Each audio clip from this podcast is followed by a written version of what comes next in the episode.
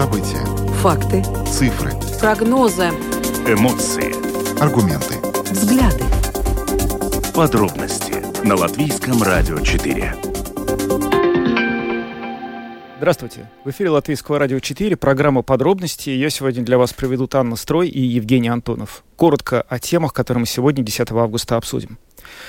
А, обвинения правозащитной организации Amnesty International в адрес Латвии в жестоком обращении с мигрантами из Беларуси являются ложными. Об этом заявил сегодня омбудсмен Юрис Янсенс, и мы сегодня расспросим господина Янсенса более подробно о том, почему он выступил с таким заявлением. Сегодня в Латвии также состоялся визит министра обороны США Ллойда Остина, который встретился с руководством нашей страны. И вот итоги этого визита мы подведем с военным аналитиком.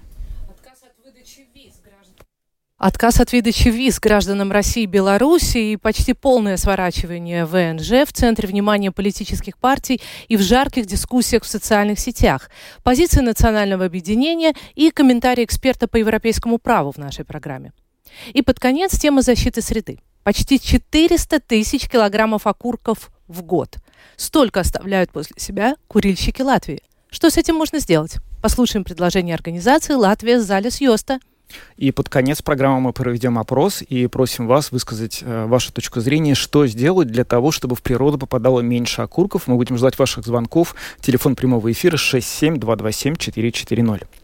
Добавлю, что видеотрансляцию программы «Подробности» можно смотреть на домашней странице Латвийского радио 4, на платформе Rus.LSM.lv, а также в социальной сети Facebook на странице Латвийского радио 4 и на странице платформы Rus.LSM. Запись, записи выпусков программы «Подробности» доступны на всех крупнейших подкаст-платформах. Кроме того, наши новости и программы можно слушать в бесплатном мобильном приложении «Latvijas Radio», которое есть как в App Store, так и в Google Play. А теперь обо всем по порядку. Подробности прямо сейчас. Это программа «Подробности» Латвийского радио 4. Сегодня омбудсмен Юрис Янсенс выступил с заявлением, в котором сказал, что правозащитная организация Amnesty International фактически э, сказала, э, выступила сложным утверждением о том, что Латвия э, жестоко обращалась с беженцами на границе с Белоруссией. Сейчас господин Янсен с нами на прямом эфире. Добрый вечер. Добрый вечер. Расскажите, пожалуйста, подробнее, почему вы оценили а, обвинения Amnesty International как ложные и искаженные? Э, там есть э, ну, некоторые аспекты. Э, во-первых, мы встречались, и мы, ну, скажем так, доказательственно, ну, выложили свою позицию. Но в этом, в этом ну, докладе, если вот можно так назвать, проект доклада, э, позиции, ну, абсолютно, абсолютно иная. Э, мы регулярно обследуем э, то, что, э, ну, ситуацию э, на границе, потому что это, это, это ну, наше обязательство. Я сам лично был тоже на латвийской белорусской границе. Э, мы знаем, как работают наши пограничники, и то, что там сказано, это, ну, это, в принципе, бред. Господин Янсенс, э, но ведь э, с критикой Латвии выступил не только Amnesty International, но и комиссар Совета Европы по правам человека. Я ее хорошо знаю. Э, мы э, Дуня омбудсмены... Э, да-да-да, да. Но мы омбудсмены, э, ну, очень часто э, ну, встречаемся в э, ну, всяких форумах и так далее, и так далее. Но я думаю, она, в принципе, взяла э, информацию, то, что э, опубликовала э, ну, евро, европейская группа э, Amnesty International, ну, респективно Нилс э, Мужникс, то, что ну, опубликовал. И, да, и, и, в принципе, я думаю, она там, в принципе, не, ну, так, э, ну, не... Она использовала его доклад как источники, но был еще один доклад э, независимого исследователя миграции и очень критические публикации, в том числе в таких СМИ с солидной репутацией, как Радио Свободы. Может быть, все-таки не все, что они утверждают, это э, бред и ложь? Э, нет, ну видите, э, вопрос, э, откуда они берут эту информацию. То, что тогда, когда ну, началось вот, вот, вот это, ну, скажем так, кризисная ситуация на границе. А это было ровно там год по- назад, кстати. 10 Да. августа было объявлено чрезвычайное положение. Да. И тогда появилось, ну, ну, там всякие фото, видео, ну, что там, ну, между границам сидят люди, там, там, там дети, семьи. Ну, понимаете, у нас нету такой ситуации, как, ну, такая межграничная, ну, ну, ну, полоса. Там нету такого. Там вообще нету. То есть вы имеете в виду, что Это- фотографии, которые были сделаны, не могли быть сделаны в Латвии? Они не, ну, это как, ну, нет, потому что это невозможно. Ну, может быть, в Латвии, но, в принципе, невоз... ну, на, на нашей границе это невозможно, потому что там нету такой, скажем так, межграничной, ну, пол- ну, ну, полосы, как я уже, ну, это сказал. Хорошо, а как вы это тогда трактуете? Смотрите, вы говорите, что произведена была информационная фактически манипуляция. Кто-то э, сделал фотографии, которые не соответствовали действительности, опубликовал обвинения, которые не соответствовали действительности и просто являются собой бред. Это сделано почему? Кто за это, кто за этим стоит? Как вы считаете? Э, Кто за этим стоит, я не знаю, но, но в принципе, я думаю, что, э, ну, во-первых, э, они должны как-то, ну, о себе, о себе, ну, вот мы работаем, мы тут нашли э, правонарушение, но я вам скажу, э, ну, откровенно, мы аккредитованы э, в ООН э, с высшим статусом, э, и мы э, тоже э, есть национальный э, превентивный механизм. Нас, ну, как говорится, он ну, присматривает. И если бы мы э, некачественно э, делали, э, ну, скажем так, свои э, мон- ну, мониторинги или, или свою работу, э, это, это э, было э, уже, э, Известно. ну, Мгм. да. Но, в принципе, э, это, это, этот разговор, который у нас был, э, там был Мужникс и, и, и коллега э, из его э, офиса, она была такая агрессивная, и мне уж- уже тогда уже было так, ну, как, как-то вот, знаете, вот когда чувствуете, что а ей неинтересно, что я говорю. Ей интересно задать свои вопросы, ну а потом Мгм. читайте. Знаете, ну вот на самом деле буквально вот на этой неделе, получается, это, ну, за последние две недели, это второй случай, когда доклад Amnesty International вызывает довольно острую негативную реакцию, я так а, мягко скажу. В первый раз это была ситуация с Украиной, когда, значит, э, Да. э, они обвинили фактически украинские вооруженные силы в том, что они используют э, жилые массивы для значит, прикрытия своих атак. Сейчас речь идет о ситуации с Мгм. беженцами. И в, и в том случае, и сейчас говорят о том, что фактическая сторона вот этих вот, э, это дело, которое было изложено в Amnesty, не безупречно. То есть там нет свидетельств, нет доказательств и, в общем, слабая база. Там У ничего них нет. есть какая-то проблема у них. А в чем проблема? У них какая-то проблема со сбором доказательств, они снизили стандарты своей работы. И Что происходит? с Ну, во-первых, Кстати, Да, я заметим, что мы понял, просили извините, перебил. комментарий об Amnesty International, но не получили его. Э, мы послали э, э, тоже письмо э, э, Нилу Мужнику, и он прислал нам э, email, что пока, пока э, он, ну, официальный рапорт э, не, апли- ну, ап- ну, не, ну, не будет распространяться. Да, потому что я так по- понимаю, что, ну, наверное, понял, что немного там э, как-то сбился э, с пути. Э, Это, это, это, это, это, это, это одно. Э, Во-вторых, э, я думаю, что проблема тоже в том, что э, негосударственные организации не допускают посмотреть, ну, как там на границе. А мы имеем доступ, э, и мы, ну, и- ну, это не только наше право, это, это, это, в принципе, наша обязанность. э, Вот это очень Но- интересно, что же там происходит действительно. Мгм. Сколько сейчас там человек? В каких условиях они содержатся? Ну, вы удивитесь, но в принципе там нет людей. Они все покинули, да, эту территорию?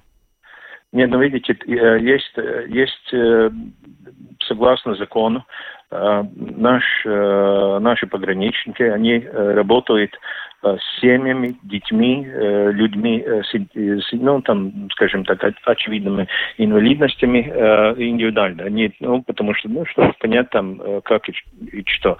Но ситуация, она, в принципе, резко, ну, как, как бы изменилась потому что э, люди э, начали понимать, что в принципе э, они обмануты.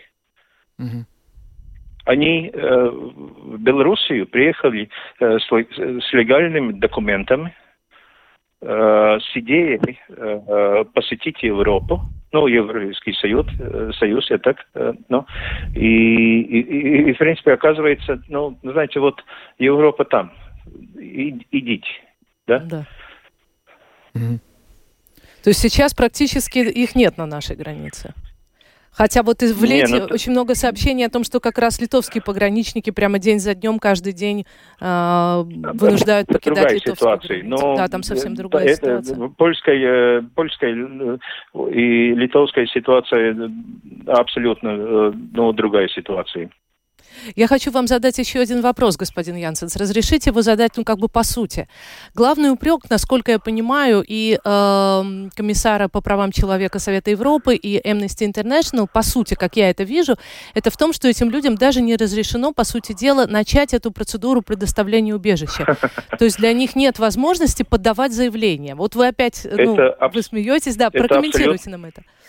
Да, это абсолютное вранье, потому что э, те люди, которые, ну, потому что Белоруссия не считается, ну, э, ну, так, скажем так, на международном э, уровне, она не считается, ну, страна, где, э, ну, происходят какие-то там, ну, как, ну, Репрессии, ну, а, да, военные действия. Да, и теперь люди там э, приехали, Э, с легальными документами, э, с визами, и они имеют э, право у нас есть, ну, скажем так, точки, где, ну, или в нашем консульском департаменте они может появить, ну, заявить о, о, о том, что они, ну, ну, ну требуют какие-то там, там международную защиту или, или, или визу и так далее, и так далее. Но если так, ну, сравнить, ну, скажем так, ну, украинцы, они автобусами, машинами легально, ну, едут... Э, Пункты пересечения границы. Угу. Да, и, и, и, и тоже, э, ну, белорусы или другие люди, они имеют право это сделать легально. Но, ну, так, ну, просто, ну, скажем так, грубо перейти границу, там нет никакого, ну, скажем так, э, э, международного закона, который э, бы дал такие права. Mm-hmm. Они могут это сделать легально. Если, если есть, ну, конечно, исключения, что, ну, человек или люди, ну, скажем так, бегут от, ну, какой-то, ну, страны, которой там агрессии и, и, и есть возможность э, э, ну, скажем так, э, ну... Просто погибнуть, лишиться жизни. Да, да, ну это, это, это, это, это, это, тогда они могут, они могут просить у Латвии международную, международную защиту. Да. А, благодарим вас, господин Янсен, за разъяснение. С нами был омбудсмен Юрис Янсенс, который рассказал про обвинение в адрес Amnesty International по поводу его доклада об обращении с мигрантами на белорусской границе. Всего доброго, господин Янсенс. Всего доброго. Ну, надо сказать, достаточно шокирующая ситуация. Действительно, надо ждать сейчас официальный доклад Amnesty International, потому что если вообще на самом деле нет даже людей, о которых э, поднялся весь этот разговор, это, конечно, очень сильно меняет все. Ну, на самом деле сейчас, конечно, да, много неприятного происходит вот вокруг Amnesty International. Я не очень понимаю, что, но э, в реальности ведь действительно отличие ситуации нынешней с Украиной от той, которая была год назад, э, несмотря на то, что тех людей, которые год назад оказались на границе, очень жалко, она очевидна. Они э, приехали добровольно на свои деньги Стали жертвами за билет. Они купили билет и прилетели из Басры, из Багдада, из Дамаска в Минск. Они совершили это, это действие. Это означает, что они уже фактически могут подавать, ну, обращаться за, за статусом беженцев в Беларуси, например. Но они этого не сделали. Поэтому, наверное, сейчас, конечно, упрекать Латвию в том, что она э, себя как-то не так ведет, здесь довольно сложно. Ну, на мой, по крайней мере, взгляд. Ну что ж, мы переходим, Переходим к к следующей следующей теме, да? Хотя пока ты э, ее объявишь, я все-таки зачитаю один из э, комментариев в интернете, когда пишут, что пока эта организация, имеется в виду Amnesty International, рассказывала, какая Россия плохая, все было хорошо. Как только они сказали правду про Украину и Латвию, то сразу стали плохие. Отлично, этот омбудсмен прикрывает своих. Ну, такое мнение у наших людей тоже очень часто бывает. Это называется в известной степени конспирология. Вот. Но, тем не менее, мне кажется, что ответ, ответ омбудсмена был, и если это ложный ответ, то будут э, основания вывести его на чистую воду. Поэтому пока мы доверяем полностью тому, что сказал э, омбудсмен. Ну, Права. конечно, мы будем ему- ему доверять, потому что у него есть гораздо больше информации, чем у нас. Если выяснится, что есть еще больше информации, будем доверять следующей информации. Безусловно. Что ж, мы переходим к следующей теме и поговорим о визите в Ригу министра обороны Соединенных Штатов Ллойда Остина, который сегодня провел несколько встреч и, в частности, провел пресс-конференцию с главой оборонного ведомства Латвии Артисом Пабриксом. И сейчас с нами на связи военный эксперт, бригадный генерал запаса Карлис Креслинш. Э, Господин Креслинш, добрый вечер.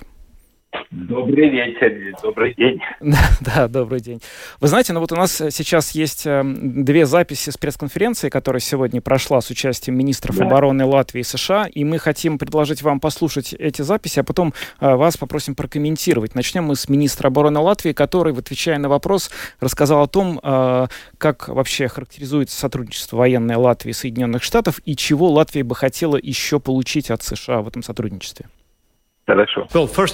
Но прежде всего я должен подчеркнуть, что наше сотрудничество с Соединенными Штатами было очень хорошим на протяжении многих лет. И я говорю многим другим странам, особенно в Европе, конечно, почему бы вам не взять пример с Соединенных Штатов, что касается сотрудничества между союзниками по НАТО, потому что Соединенные Штаты – это страна, которая не только ротирует здесь свои силы, но и ежегодно предоставляет нам определенную военную и финансовую помощь. И мы это очень ценим, потому что здесь мы видим, что эта позиция в Белом доме, в Конгрессе, в Сенате, в Пентагоне одна и та же. Они понимают наши потребности. Кроме того, мой последний визит, который был в Конгресс и Сенат, только подтвердил это. И мы видим, что сейчас в Латвию также наносится ряд визитов. И что я хочу сказать другим союзникам? Послушайте, я имею в виду, что иногда у вас будет проблема с достижением 2%, и вы, возможно, не можете так эффективно использовать эти финансы. Но почему бы вам не сделать этот вклад и не сотрудничать с моей страной так же, как это делают Соединенные Штаты?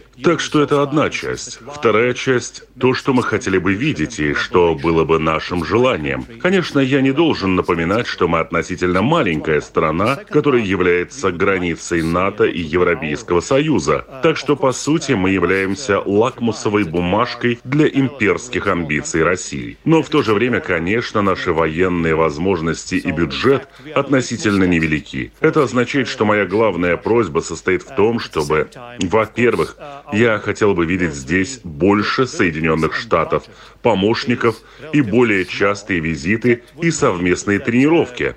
Потому что если мы хотим защитить в гипотетической военной ситуации мою страну Латвию, а также альянс НАТО как соседей, как приграничную страну, нам также необходимо проводить такие тщательные тренировки на ежедневной основе.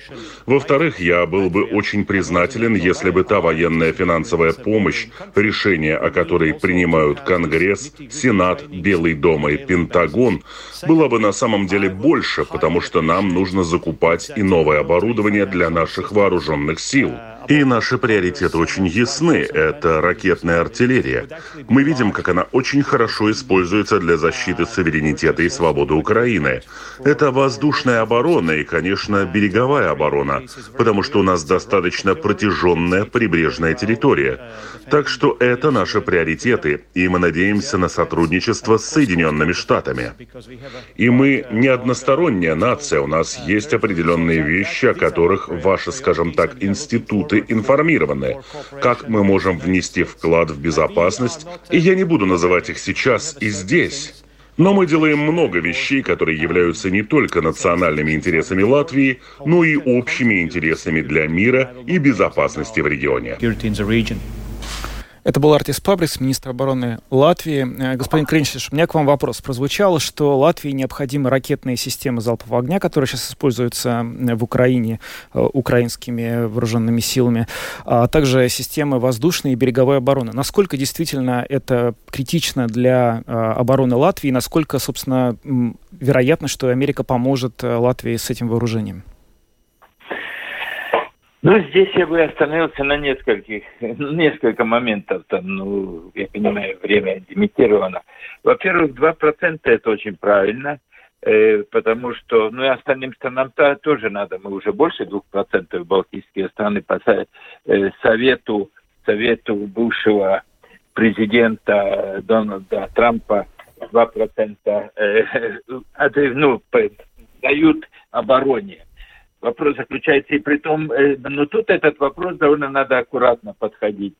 Потому что это бы стоило дискуссий, потому что в свое время, когда мы в эти военного бюджета финансировали, например, охрану э, Государственного банка Латвии и так далее, нам сказали, так нельзя делать, это не относится к обороне и так далее.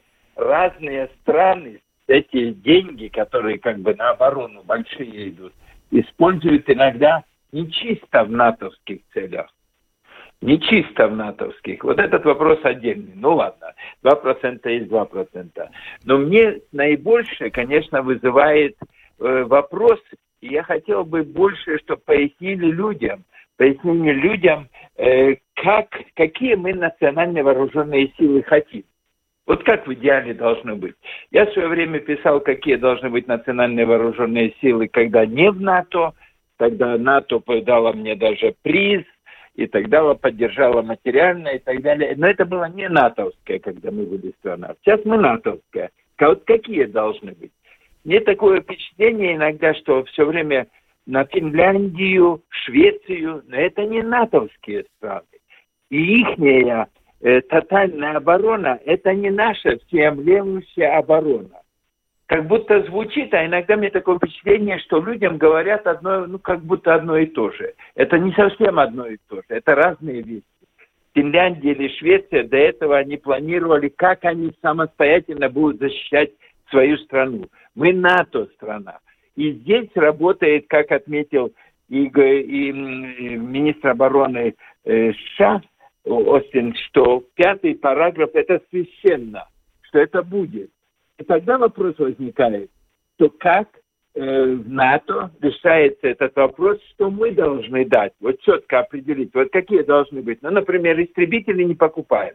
Это другие э, натовские страны, у которых есть истребители, они контролируют небо над Балтикой. Еще в каких вопросах? Вот каждый должен делать свое дело, что в целом натовские страны, в целом, у них были э, в конвенциальной войне, их невозможно было победить ни одной стране, ни, ни даже группировки стран. А вот этого такого четного представления, что должно быть Латвии, Эстонии, там, скажем, ну, наши ближайшие в Литве, ну, потом сейчас, когда вступят Эстония, это самая Финляндия или Швеция, вот это надо надо чуть больше, более пояснить, людям пояснить, и чтобы самим было ясно, вот какие мы хотим. Конечно, ракетные, ракетные установки для того, чтобы защищать там и береговую и так далее, это все нужные вещи. Но только как мы делаем? Что мы, каждая страна будет делать, Литва, Латвия, не отдельно, или мы какие-то общие делаем. Вот эти вопросы не четко выражены, не четко понятно.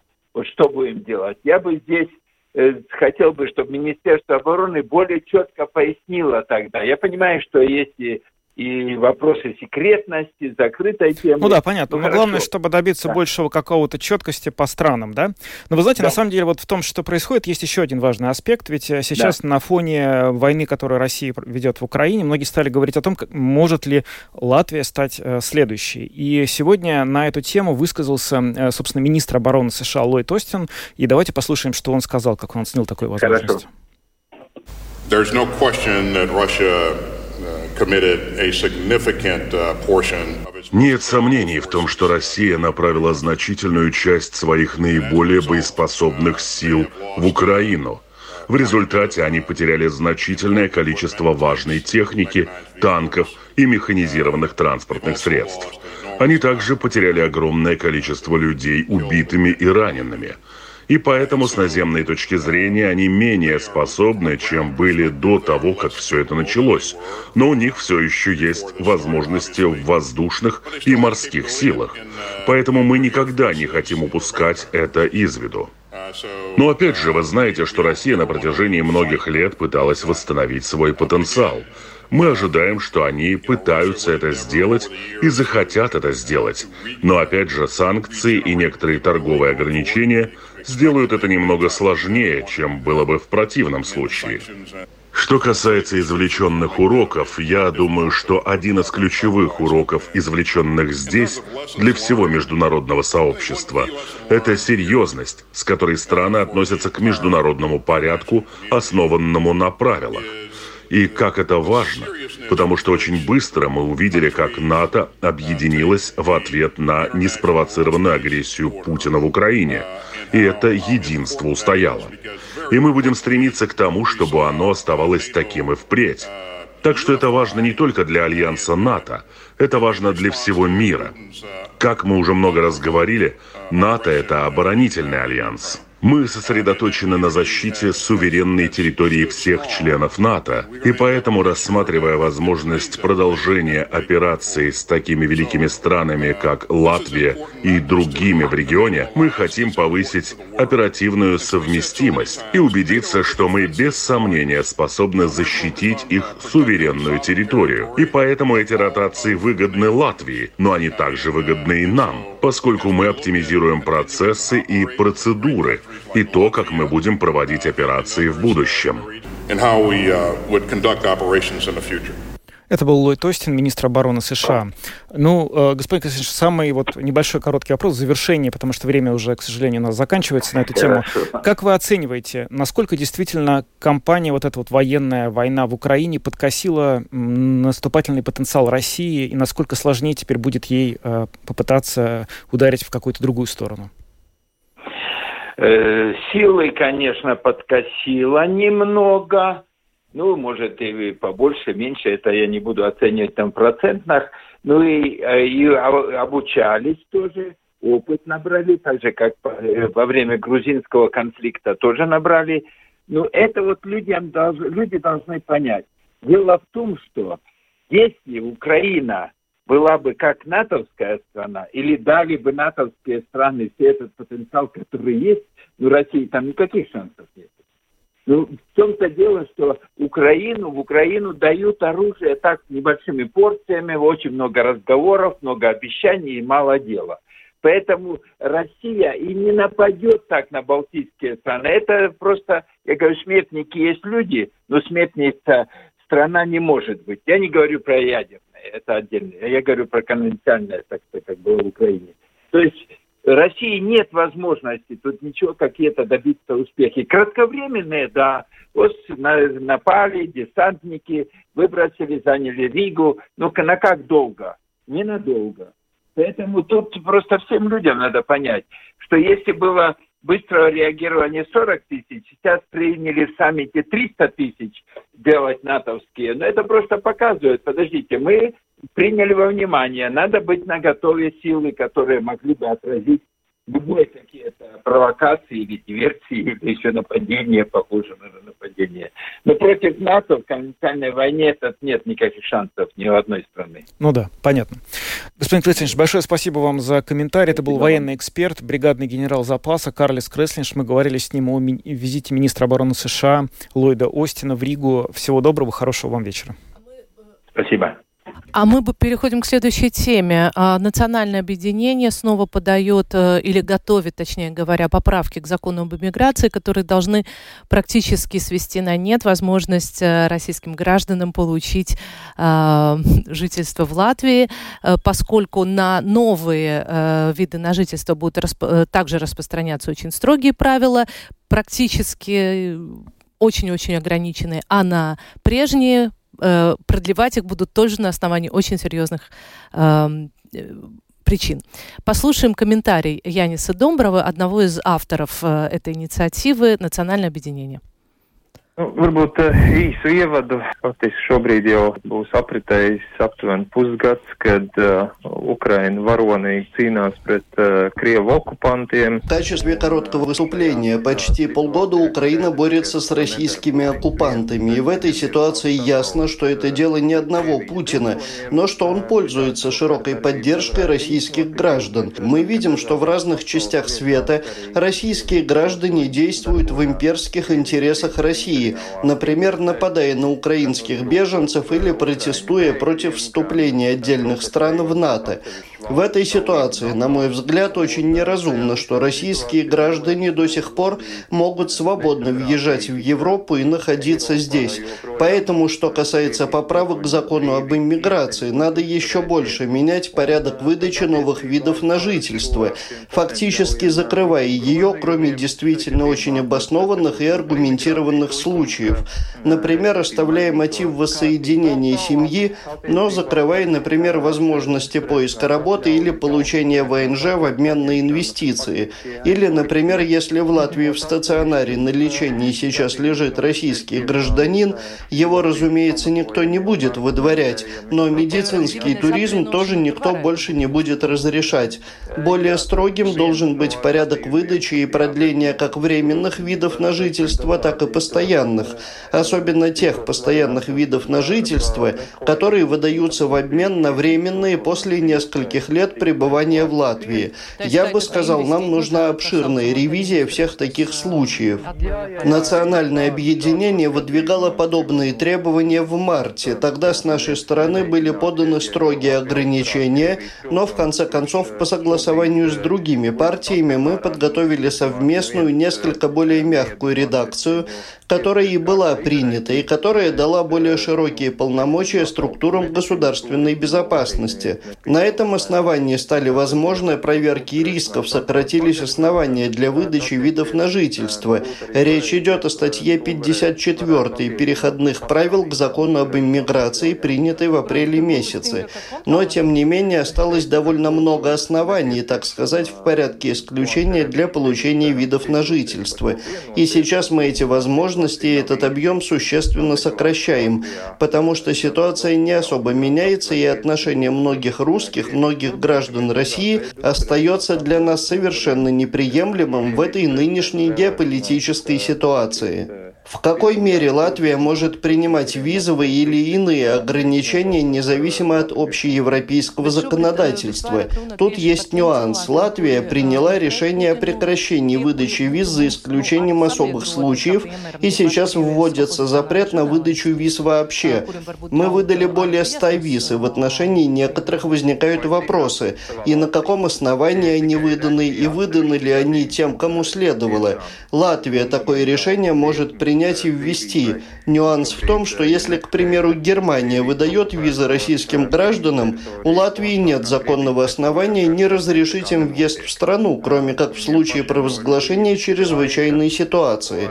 Такие вот есть нюансы, поэтому со стороны Эстонии было сделано предложение на общеевропейском уровне добиться невыдачи виз российским гражданам, потому что в отношении Эстонии, например, есть та проблема, что Финляндия выдала визы большим большому числу россиян, тогда, когда Эстония уже прекратила выдавать визы, но россияне с финскими визами продолжали въезжать в Эстонию, и не все с добрыми намерениями. Надеюсь, нам удастся об этом договориться хотя бы в первом чтении поправок еще в этом Сейме, потому что нельзя назвать адекватной ситуацию, когда в Латвии официально проживает примерно 50 тысяч российских граждан, из которых примерно 20 тысяч голосовало на президентских президентских выборах и когда абсолютное большинство поддержало Владимира Путина. Что делать с теми, которые открыто декларируют свое несогласие с режимом Путина, например, с оппозиционными журналистами? Пусть ведут борьбу у себя на родине. Им грозит опасность? Повторяю, пусть ведут борьбу у себя на родине. Случаи, когда существует фундаментальная опасность для жизни, сравнительно редки. И сравнение с беженцами 1944 1944 года из Латвии некорректно, так как сейчас, в отличие от конца войны, на территории РФ, за исключением оккупированного Крыма, нет военных действий. У них, российских граждан, остается совсем немного времени, чтобы избежать катастрофы для российского государства. И это их выбор, делают ли они это. Ясно, что легко не будет, ясно, что проблемы запущены, но я не вижу других возможностей. И чем скорее победит Украина, тем быстрее вернется порядок в жизни россиян. Ukraina uzvarēs, Krievijam dzīve sakārtosies. С нами на связи Вадим Полищук, доктор права и специалист по европейскому праву из Брюсселя. Здравствуйте, Вадим. Вы нас слышите? Я вас слышу. Вы э, получили от меня чуть раньше э, возможность познакомиться с комментарием э, нашего депутата Яниса Домбровы. Как вам в целом кажется, вот эта коллизия между общей европейской позицией и позицией отдельных стран, насколько страны могут сами решать для себя, какие визы выдавать, когда и кому продлевать вид на жительство, есть ли какое-то общеевропейское визовое регулирование и регулирование ВНЖ? Да, я обязательно это прокомментирую, но если позволите, я начну немножко с другого вопроса. То есть, когда мы, юристы, оцениваем какую-то законодательную инициативу или принят даже закон, то нам очень важны те обстоятельства, при которых э, этот закон был принят, какие были мотивы законодательства.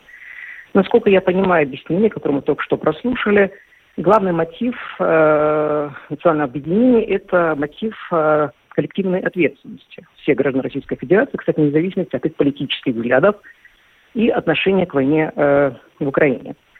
И это, конечно, с точки зрения европейского права, с точки зрения европейских ценностей, крайне, крайне, крайне противоречиво. И само по себе для законодателей э, э, мотивация такая для законодателя, то есть как идея коллективной ответственности, она ну, для европейского, с точки зрения европейского права не приветствуется. А сама ситуация а войны, а, теперь... а сама ситуация войны может быть таким обстоятельством?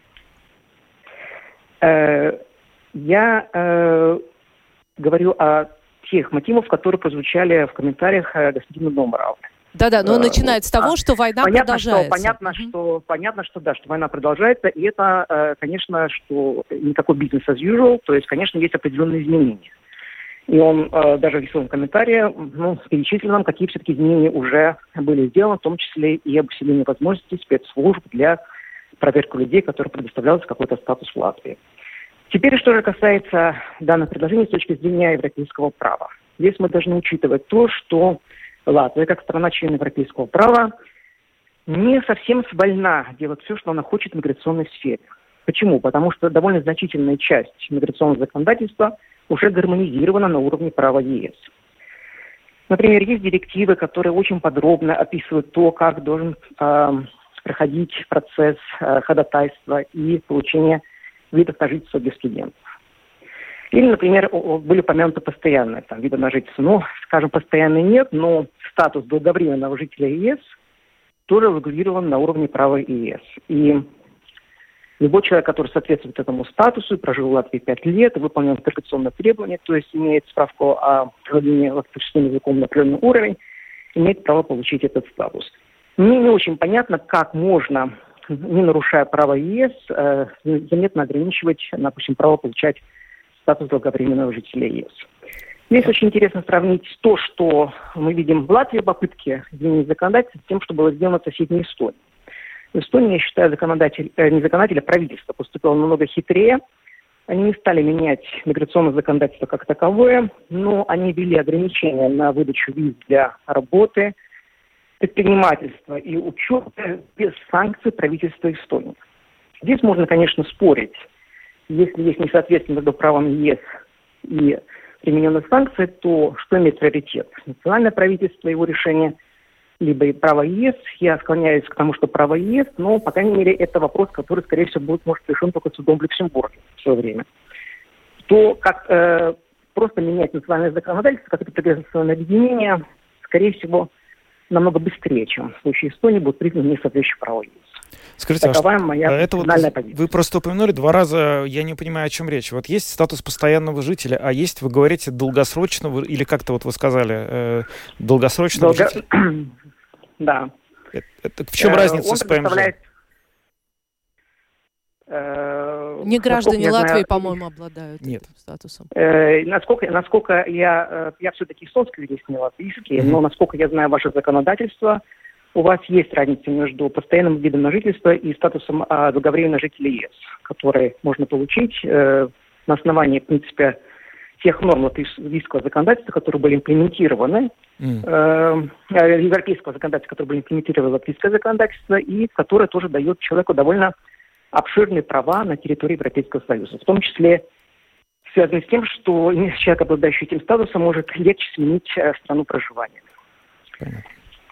Давайте представим себе, что все-таки эти решения каким-то образом имплементируются. Вы говорите, что они не соответствуют европейским э, миграционным директивам и регулам.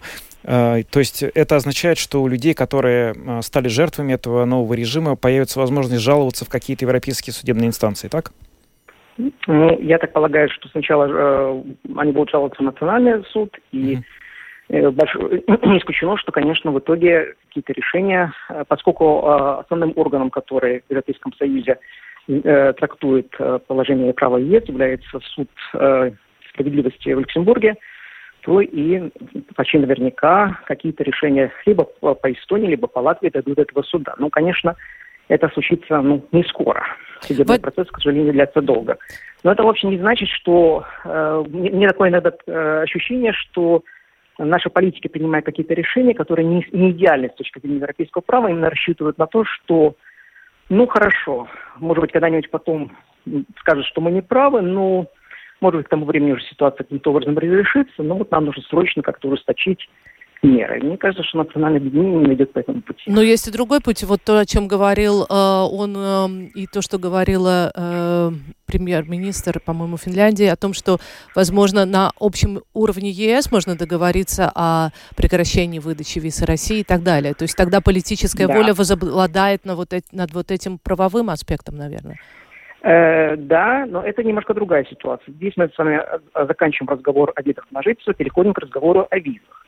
И здесь, опять-таки, э, есть Шенгенский визовый кодекс, который довольно четко регулирует порядок выдачи шенгенских виз. И те исключения из правил, которые пытаются внедрить в некоторых странах есть, а в некоторых странах уже внедрили по факту, он как бы не соответствует этому кодексу. Мнение Европейской комиссии тоже хорошо известно, оно было высказано еще пару недель назад, что полный запрет э, виз для граждан э, России или граждан Беларуси не будет соответствовать э, европейскому праву, в том числе этому Шенгенскому визовому кодексу. Поэтому э, ситуация такая несколько двусмысленная. То есть мы знаем, что Латвия практически перестала выдавать какие-либо визы гражданам России, хотя, насколько мне известно, это просто оформлено решением министра, вот, а не каким-то специальным актом. А, в Эстонии тоже довольно сложно получить, но все-таки выдают. И, насколько я понимаю, а, предложение Кай Калас и премьер-министр Финляндии, они хотят и вот эти правовые коллизии, которые возможны, совсем понятно, можно ли вводить такие ограничения национальному правительству или нет. А Мне кажется, что они решили как бы вынести эту проблему на уровне ЕС, чтобы оформить э, этот запрет в качестве санкций. И тогда вроде бы санкция перекрывает э, право ЕС. В самом деле, уже сейчас люди, которые включены в санкционные списки, есть у них там шенгенская виза или там вид на жительство или нет, естественно, они находиться на территории Европейского Союза не могут. Европейская комиссия также про людей, которые находятся в санкционных списках, выпустила рекомендацию, что, скажем, люди, у которых есть гражданство, полученное за инвестиции, так называемые золотые паспорта, что нужно его лишать. Ну, например, на Мальта действительно начала лишать некоторых россиян такого гражданства. Но тут речь идет о людях, которые находятся под санкциями. Вы знаете, что когда составляются списки, объясняется, за что человек там попал в этот список. Это люди, которые известны своей негативной роли в украинско-российской войне. А тут речь идет о том, что запретить всем гражданам Российской Федерации без исключения. Мне кажется, что для многих стран, особенно западных, это может быть неприемлемо, потому что все-таки у нас есть такая ценность права человека как свобода передвижения. Да, Вадим, большое спасибо вам. Вы знаете, у нас, к сожалению, завершается время на эту тему. А, это с нами был Вадим Полищук, э, эксперт в области европейского права. Он рассказал нам про э, правовые особенности вот, миграционного законодательства Евросоюза и как с этим законодательством, а, собственно, соотносится предложение отказать а, жителям некоторых стран, России и Белоруссии конкретно, в продлении видов на жительство. Вадим, спасибо и хорошего вечера. Возможно, мы вернемся еще к этой теме по мере того, как будут да, приниматься поправки. Перейти к последней теме нашей программы. Давай. Сегодня мы поговорим напоследок об экологии. Как я уже сказала, э, курильщики оставляют после себя довольно много окурков. И дело, и дело не только в том, что таким образом э, становятся грязными, возможно, наши улицы или какие-то природные места. Э, окурки способны нанести довольно серьезный вред природе. И со следующего года и самоуправлением, и производителям табачных изделий нужно, нужно будет как-то эти окурки утилизировать. Послушаем, послушаем запись э, представителя Латвии в зале Сьоста Лаймы Кубыни.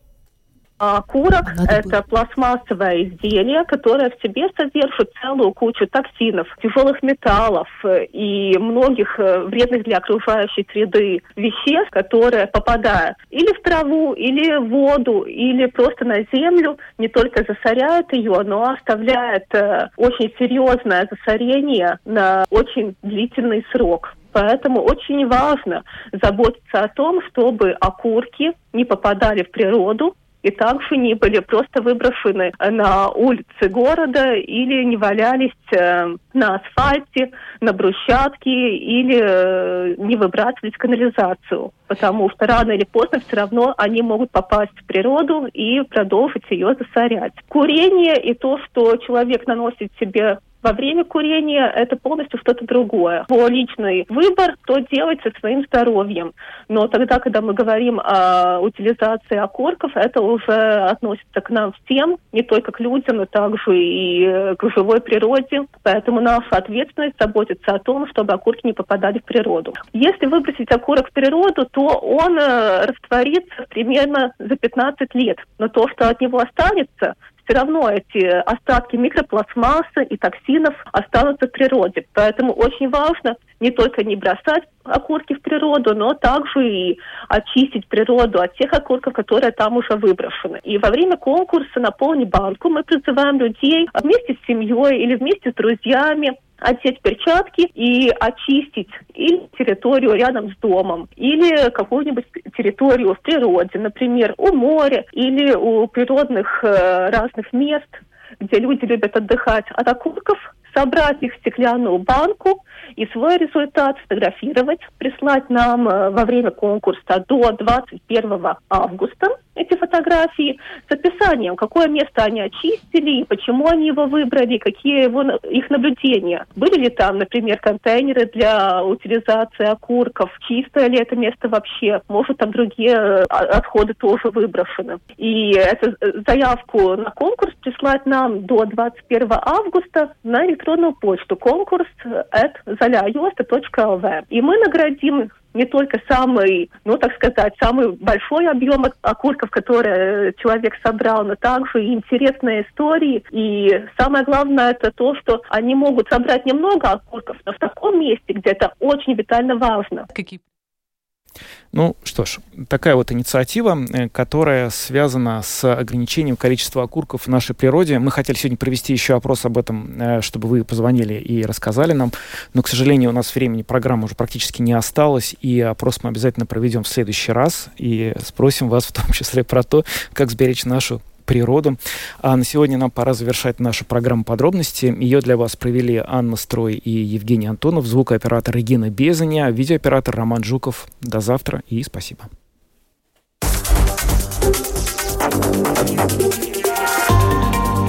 Латвийское радио 4. Подробности по будням.